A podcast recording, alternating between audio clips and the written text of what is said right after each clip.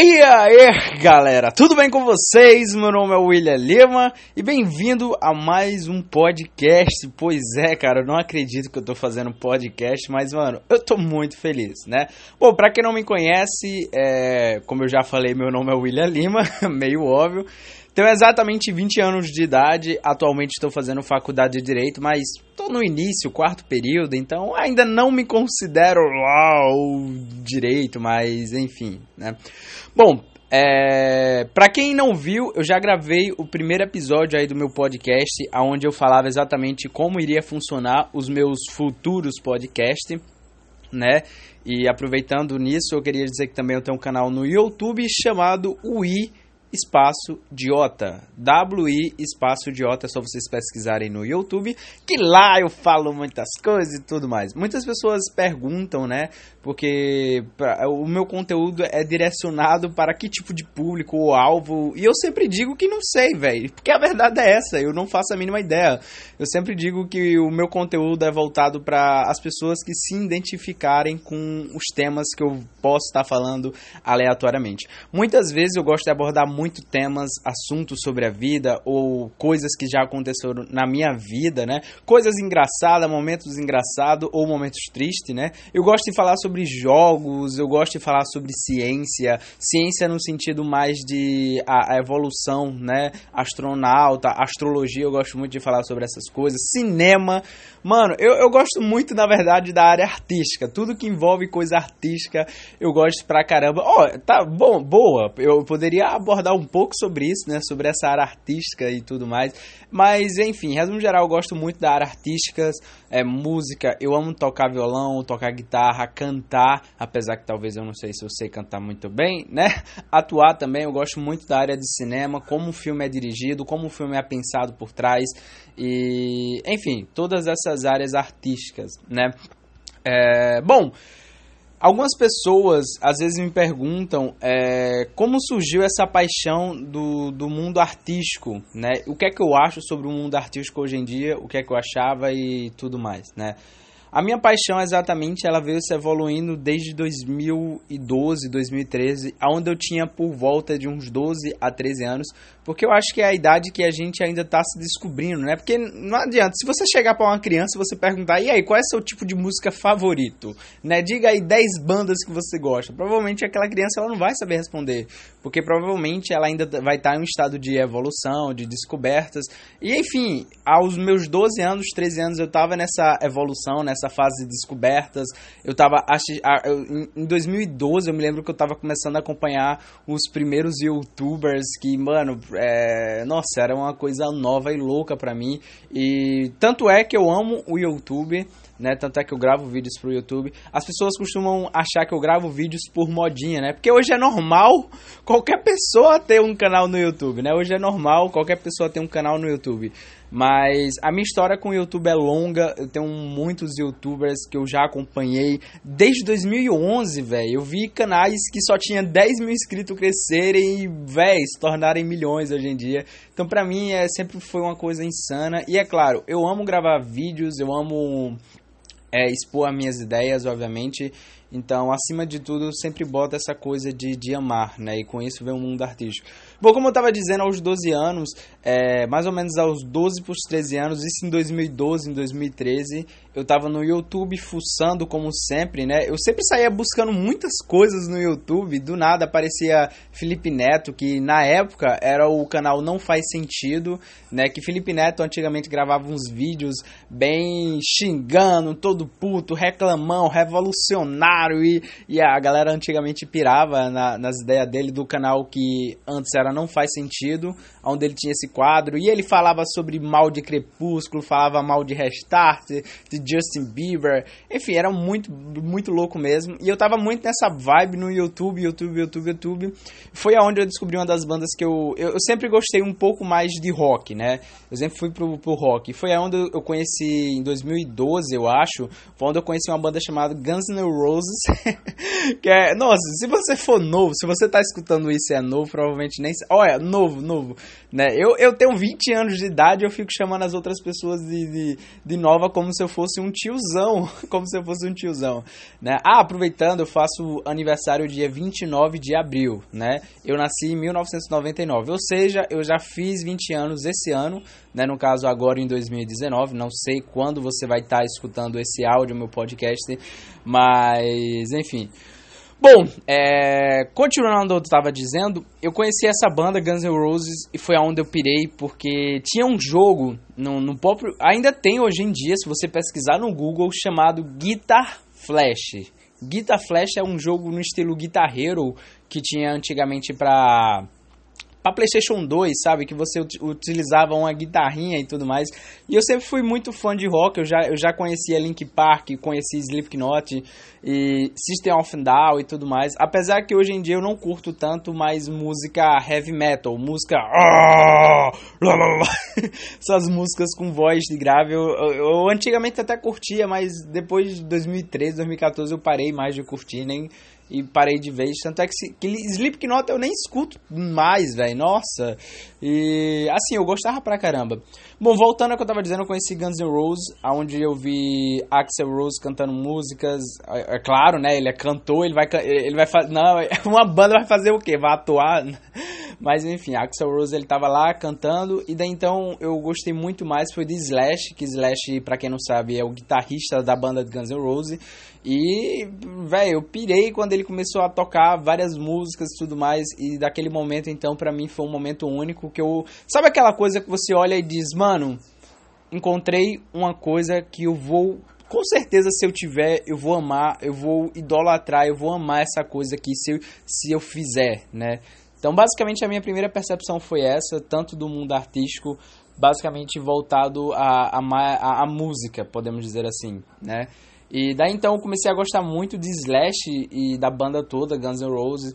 E daí então fui conhecendo várias outras bandas e etc. Mas Slash ele foi tipo uma inspiração para mim para eu começar a tocar instrumento, né? No caso, guitarra em si. E daí então eu pedia muito aos meus pais para que comprassem uma guitarra. E eu não entendia nada, nada, né? Tanto é que para vocês terem noção, eu fiquei insistindo três anos aos, aos, meus pais, né, para comprar uma guitarra.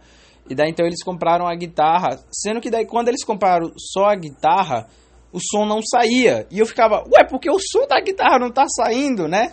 Aí foi aonde o cara chegou pra mim e me explicou, ó, oh, jovem, guitarra, ela é, ela é elétrica, só funciona com eletricidade para sair o, o, o, som dela, né? E precisa de uma caixa de som.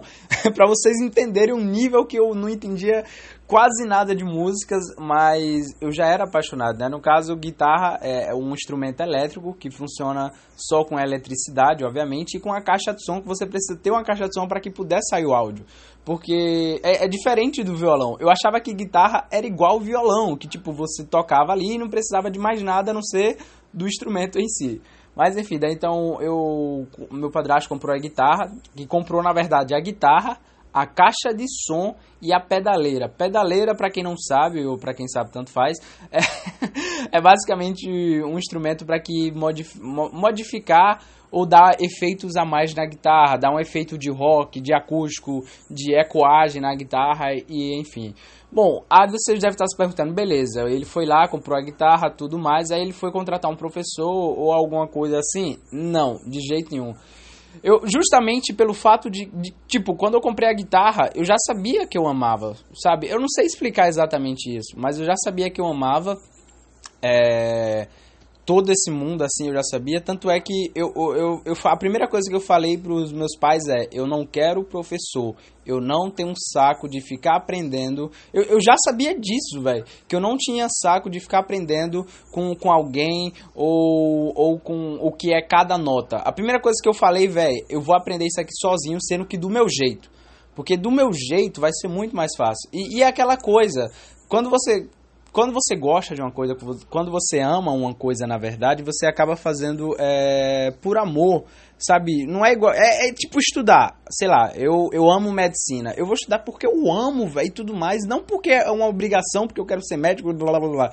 É, e daí então eu fiz isso. Eu, eu, eu quis aprender do meu jeito, da, das coisas que eu tava sentindo, sabe? Ah, eu, hoje eu tô sentindo que eu vou aprender a fazer só isso e, e enfim. E daí então eu gostava muito, obviamente, de guitarra e fui aprender sozinho, velho.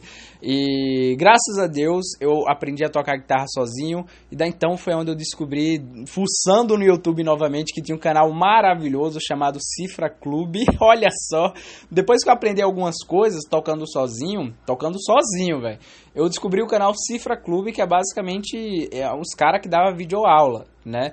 Sendo que eu não via as videoaulas dos caras, né? Tipo, ah, eu quero aprender a tocar, sei lá, uma música aqui de Mamonas Assassina, ou sei lá, uma música de Legião Urbana, Skank, qualquer música. Quero aprender a tocar aqui essa música de Henrique Juliano, né? Eu ia no Google, botava lá a música e assistia a, a vídeo aula do Cifra Clube, sendo que eu não me importava com notas, não me importava com ritmo, não, não me importava com nada. Eu apenas olhava as posições do dedo que, que os caras colocavam, sabe? E eu imitava. E daí então eu, eu fui aprendendo. Né? Hoje em dia eu sei tocar muitas músicas, já, já toquei. É...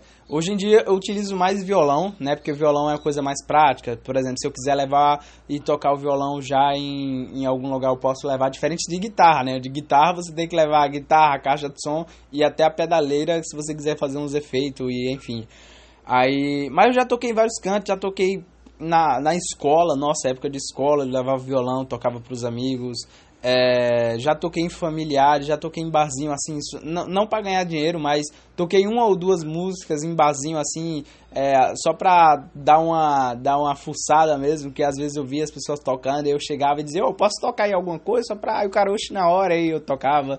E, bom, o lado ruim, obviamente, é que de, de você não de eu não ter tido um professor é que até hoje eu não sei o que é nenhuma corda né? Podemos dizer assim, o que é um acórdão, o que é, ah, William, faz um lá isso. Você, se alguém chegar e me dizer, William, faz um lá, eu não sei o que é um lá. Ah, William, faz um dó. Eu não sei um que é o dó. Ah, William, faz um ré. Eu não sei um que é o ré. Eu não sei nenhum nome de letras ou coisas tudo mais, porque a verdade é eu nunca tive saco para isso e nem tenho. Tanto eu aprendi, eu, eu, eu quis aprender justamente sozinho justamente para não, não, não, ficar perdendo tempo com essa. É porque eu, eu, sou, eu sou uma pessoa que às vezes eu sou muito prático, sabe? Eu quero logo aprender e, e, tem, e se, tem, se, se, tem coisas que dá pra, ignorar, eu ignoro e vou logo pro ponto, porque era, era isso que eu queria e eu me sinto satisfeito com isso, sabe? Porque a qualquer momento, se alguém pedir uma música, eu, opa, já sei que música é, é eu vejo. É, as tablaturas, através das tablaturas dá pra ver as posições da mão e tudo mais, eu só faço tocar e já consigo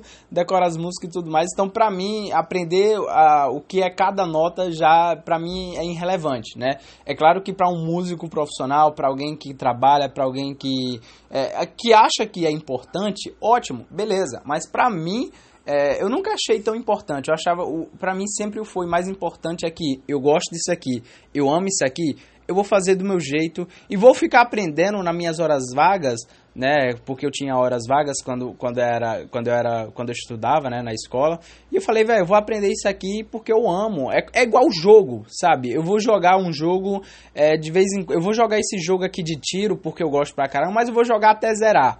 A mesma coisa com, com a, aprender a tocar violão, ou, ou, aprender a tocar guitarra, né? Eu vou aprender aqui a tocar guitarra de vez em quando eu pego, porque é um prazer que eu tenho, sabe? Não é uma coisa que. Eu, eu nunca. Eu não queria ter professor justamente por causa disso, porque eu nunca gostei de estudar, né? É, é, meio óbvio, né? Se eu gosto do mundo artístico, é porque normalmente as pessoas que, que, que é voltada para o mundo artístico nunca gosta do, do, do padrão de estudar e fazer isso e fazer aquilo. Mas, enfim, é, aí eu já queria não ter professor justamente para não ficar na, na, minha cabeça tipo, ah, o meu professor vai vir hoje tal hora, aí eu vou ter que me preparar para receber ele e tudo mais, aí ele vai me ensinar isso, aí depois outro dia, enfim, ter uma regra clara do que, que deve ser feito se tornaria algo chato para mim, entendeu? Algo muito ruim Pelo menos na, no meu ponto de vista seria assim. Mas é aquela coisa, não estou dizendo que as pessoas que querem aprender instrumento é, não, não devem aprender a, a saber que cada corda é o ré, o dó, o mi, sabe? Eu acho que vai de cada pessoa. Se as pessoas querem entrar mais a fundo nisso, beleza, ótimo, melhor ainda, né? Porque quando porque eu tenho esse problema, toda vez que alguém chega para mim e pergunta: "Ah, faz um ré aí para me acompanhar", eu simplesmente olho e digo: "Ó, oh, desculpa aí, mas eu não sei o que é ré, só sei tocar e aprendi sozinho, né?" Aí muitas vezes as pessoas, é, é, quando me pedem uma música, ah, William, toca a Legião Urbana Tempos Perdidos. Aí eu, boa, essa aqui eu já sei, pode deixar. Eu vou e toco, tá entendendo? Então, pra mim, por enquanto, é uma coisa que eu não acho necessário aprender e eu não tenho um saco. Essa é, é a realidade maior do, da, da música, né? Bom, mas antes mesmo disso, antes mesmo dessa história toda que eu contei para vocês, né, teve uma coisa muito engraçada que foi que, que da minha família, né, a minha família, eu já venho de, de uma família música, né, músicos, né, podemos dizer assim. Eu tenho um tio que é cantor, eu tenho um primo que é baterista, primo que, que é guitarrista, é, tem um outro que toca baixo, enfim, eu já venho de, de uma família de, de músicos, podemos dizer assim, né. Por exemplo, eu tenho um tio meu que ele, ele já cantou na banda Gatinha Manhosa. Eu acho que poucas pessoas conhecem Gatinha. Não, antigamente era muito famoso Gatinha Manhosa. Eu não sei se é ainda. Hoje ainda é, né? Gatinha Manhosa era sucesso da música de forró e tudo mais. Aí eu tinha, tinha eu tenho um.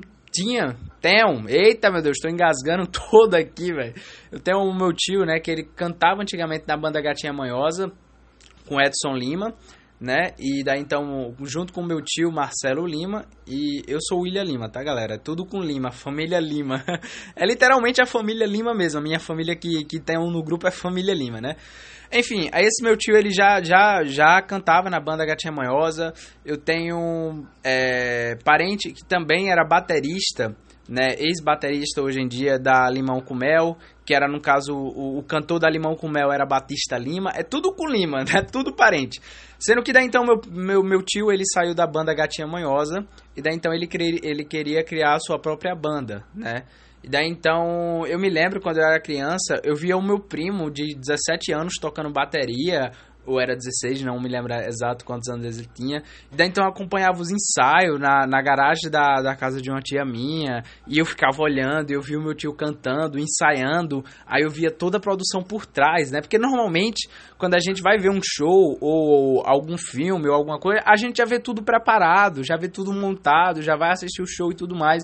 E para mim era tipo um bastidores, eu nunca tinha visto aquilo, né? A pessoa, eu ficava tipo, olha, estão ensaiando, eles erram a música eles erram um toque, eles erram, né? Porque para mim, quando você. Porque a gente é acostumado a sempre ver tudo certinho já, a banda tocando, o filme e tudo mais. Então, um dos primeiros contatos que eu tive foi exatamente esse, né? De pessoas.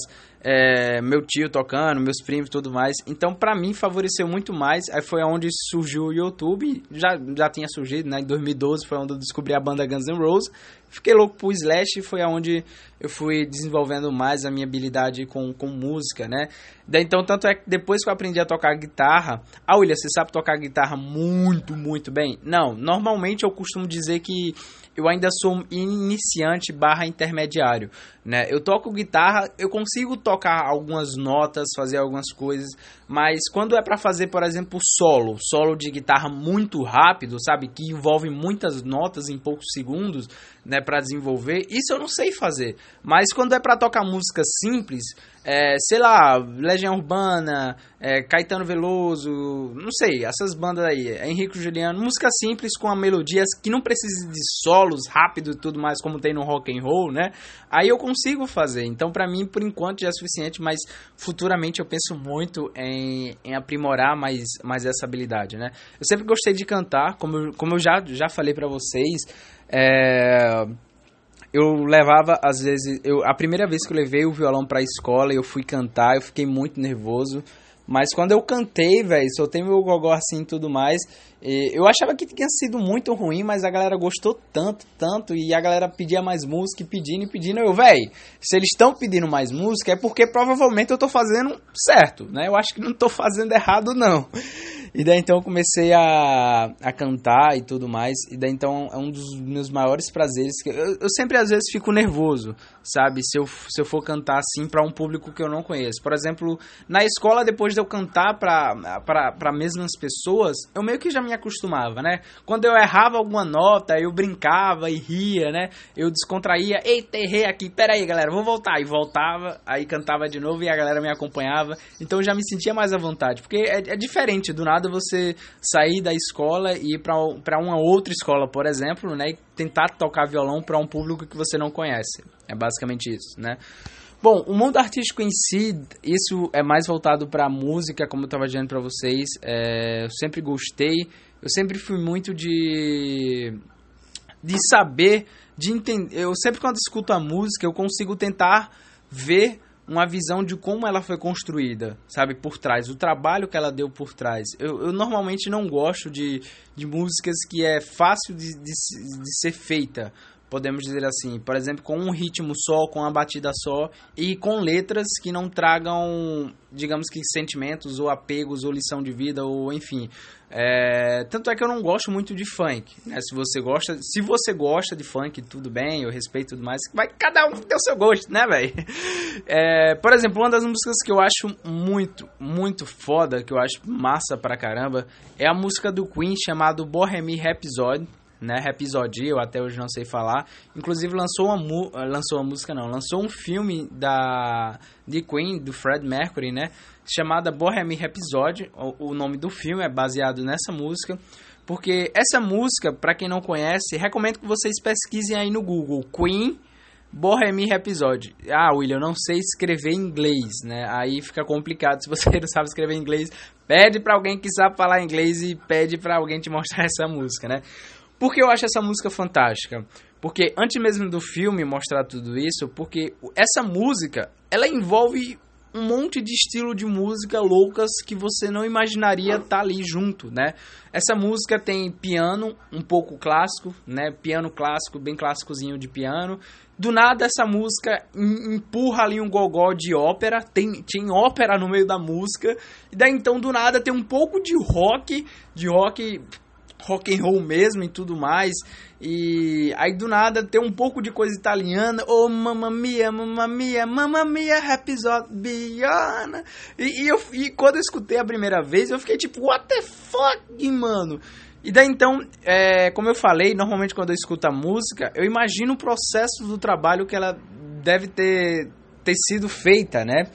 E nós está passando um avião aqui bem perto, provavelmente vai sair o áudio do avião. Ah, eu, eu acho que não, acho que não, acho que não vai sair o áudio do avião não. Mas, enfim, né, como eu tava dizendo, aí eu imaginando como o cara conseguiu fazer essa música, empurrando um monte de estilo musical, as letras, a letra também é magnífica e tudo mais. Então, tudo isso tem, tem, tem por trás uma grande importância, pelo menos para mim, sabe? Seja de letra, seja de como a música foi construída. Então, em termos de, de mundo artístico musical, eu já fui sempre muito envolvido principalmente por causa da família, né? De família que a minha família é muito envolvida com música e tudo mais.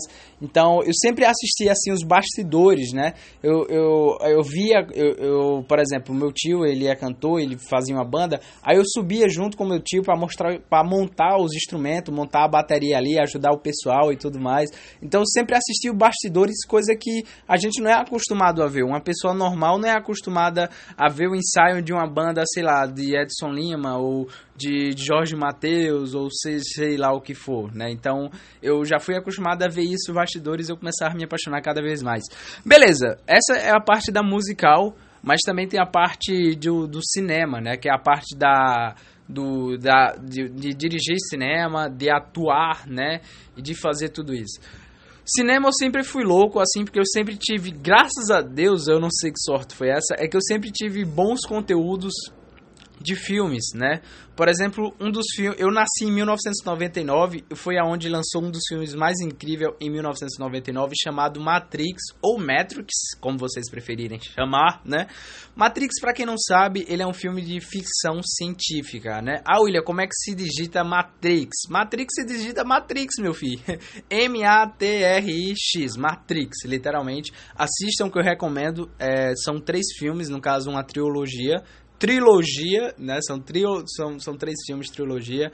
E eu me lembro quando eu era criança, isso em 2000 e, 2008, por aí, em 2009, foi onde eu assisti Matrix. Apesar de eu não entender quase nada o que é que o filme retratava, é, os efeitos visuais pra época era, era louco. Na verdade, tanto é que Matrix na época bateu muitos recordes e, e de efeito visual de slow motion, né? Que é aquele lance da câmera lenta e tal, bullet time, que era o tempo de bala. No caso, eles fazendo toda aquela coisa e era muito louco. O, o, o ator principal, no caso, Neil, né? O personagem principal, desviando de bala, velho. E, e, tipo, eu já tinha. Eu gostava muito de, eu gostava muito de filme de ação na época, né? Sendo que eu nunca tinha visto algo tão louco como o filme Matrix representou, né? E, bom, obviamente eu não entendia nada no filme, o filme era bem complexo. É, para uma pessoa da minha idade, eu tinha o quê? Por volta de 12 anos, 11, 12, 13, 14 anos, até 13 anos, eu não entendia nada do Matrix, né? Porque Matrix ele é um filme muito complexo. Eu não vou falar, eu não vou falar dele agora, talvez eu vou deixar para falar dele talvez um outro podcast, né, falando de cinema, enfim.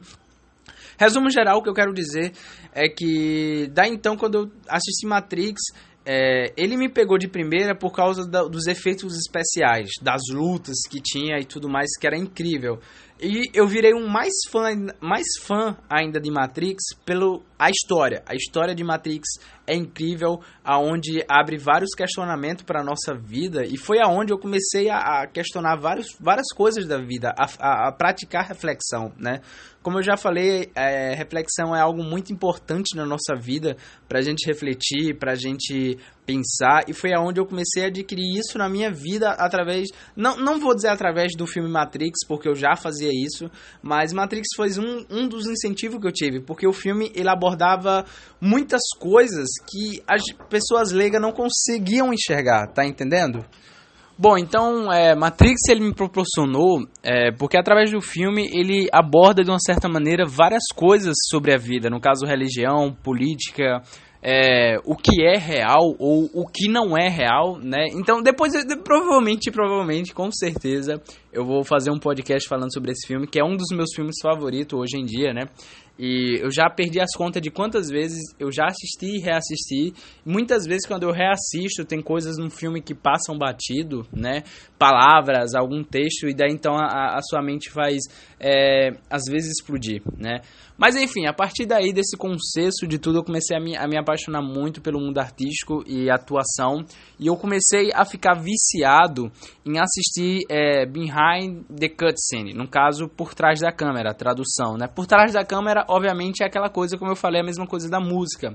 Em ver como o filme foi produzido, como o filme é feito. Aí foi aonde eu descobri que tinha o, aquele negócio chamado chroma key, né? Que é basicamente um fundo verde e daí então as pessoas ficavam lutando de mentirinha e tinha um fundo verde. E eu ficava tipo, mano, como é que eles conseguem transformar essa porcaria em, em, em algo tão real, né? E daí então tem computação por trás.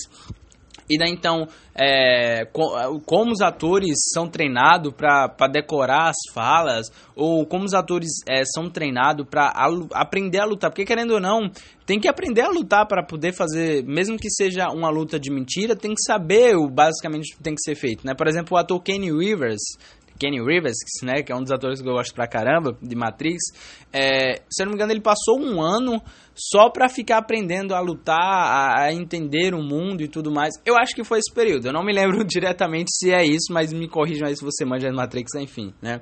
E, tipo, há todo um trabalho enorme, mas enorme por trás para poder, obviamente, o mundo do cinema ele rende muito dinheiro, né? Isso é um fato, né? Tanto é que é, empresas de cinema investem milhões para arrecadar bilhões, né? Milhões também, para arrecadar milhões de dinheiro, né? Empresas investem, né? Tem, tem, tem, tem filmes que fazem um cenário todo, sabe? Um, um cenário todo de cidade, podemos dizer assim, e só para fazer um filme. Por exemplo, Titanic. O filme Titanic, para quem não sabe, é, o barco foi recriado do zero só para fazer o filme, velho. O barco foi. E, e, o barco custou se eu não me engano, o triplo do que o barco real do Titanic que teve real, sabe? O barco real e tudo mais.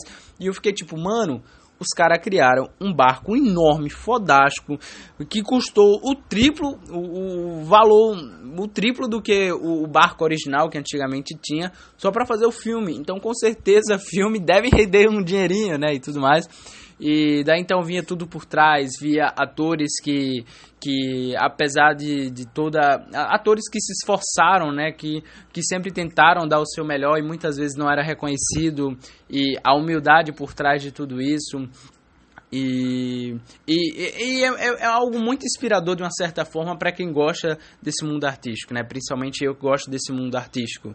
E há, há, há, todo um treinamento por trás disso, não é algo fácil de se alcançar, né? É algo que muita gente, muitas vezes a gente acha que é fácil, mas quando na verdade não é, né? E daí então eu estava muito viciado nisso, em ver por trás da câmera. É, eu via também como um dos filmes que eu gosto pra caramba é do Senhor dos Anéis, como era feito o filme Senhor dos Anéis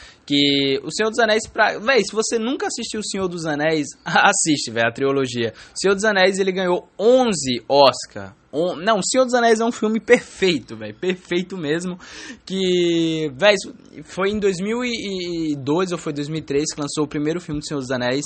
E ele bateu o recorde de, de tudo que você imaginar: de roteiro, de, de efeitos especiais, de tudo que você imaginar. Tanto é que se você assistir hoje em dia, depois de uns 10 anos, né, que o filme foi lançado, 12, eu nem me lembro, 2013, 2013, 14, 15. Ah, enfim, sou ruim de matemática, né? Depois de anos, você assistir esse filme, você vai olhar e dizer, velho, o filme foi lançado ontem, só pode, né? Então, tanto a história, tanto parte de roteiro, tanto parte de ator, tanto como as filmagens são feitas, como a computação gráfica é feita, posicionamento de câmera, né, que, que é onde tem o, o, o, diretor de arte, né, o diretor de arte da cena, por exemplo, o filme Matrix. O filme Matrix, ele é algo que é ficção científica e tem momentos que se passa dentro de um computador, podemos dizer assim.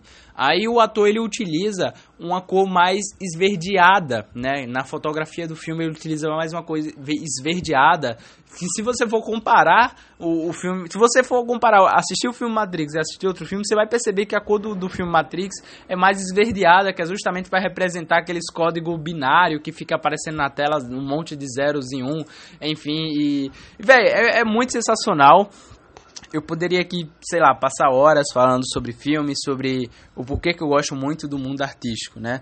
Obviamente o mundo artístico, ele é algo muito complicado e complexo, principalmente aqui pro Brasil, que não tem tanto investimento como vários outros países de fora, principalmente a indústria é, mais potente de filmes, eu acho, que é os Estados Unidos, né?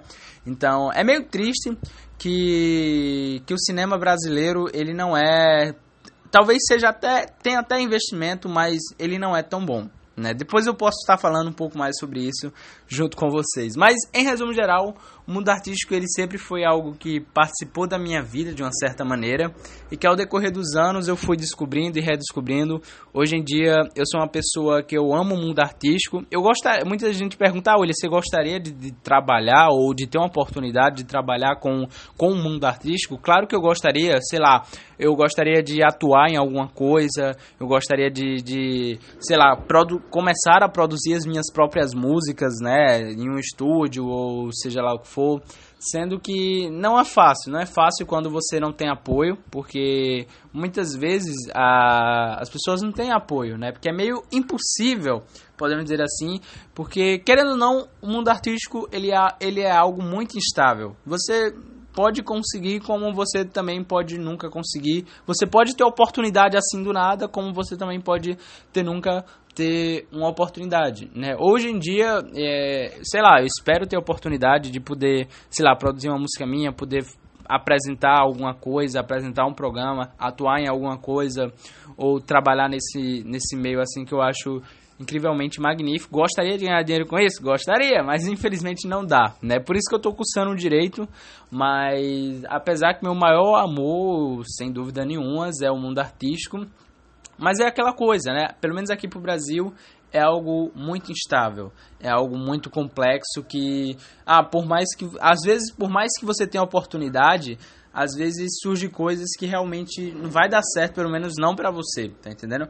Mas enfim, eu acho que o, o, podcast desse daqui já ficou muito grande. Esse foi o episódio 2, né? Falando um pouco mais sobre o mundo artístico e a instabilidade que ele é. É, talvez futuramente eu grave aí falando sobre filmes, sobre coisas. Talvez eu traga pessoas para fazer um podcast comigo. Eu não sei. Normalmente eu gosto de gravar o podcast sozinho, porque, sei lá, eu me sinto mais à vontade, né? Eu fico. Eu, eu com minhas ideias aqui, eu não sei se as pessoas curtem. Aproveitando que eu tô falando isso, deixem aí nos comentários se é que tem. Eu, eu ainda não entendo essa plataforma direito, mas dê like, né? Também que isso ajuda pra caramba, não custa nada vocês darem like. E também de comentar aí sobre coisas que eu poderia abordar ao decorrer de, de vários outros podcasts. Né? Como eu já falei, é, os, meus, os meus podcasts eles não seguem um, uma linha de raciocínio, eles não seguem uma linha de tempo.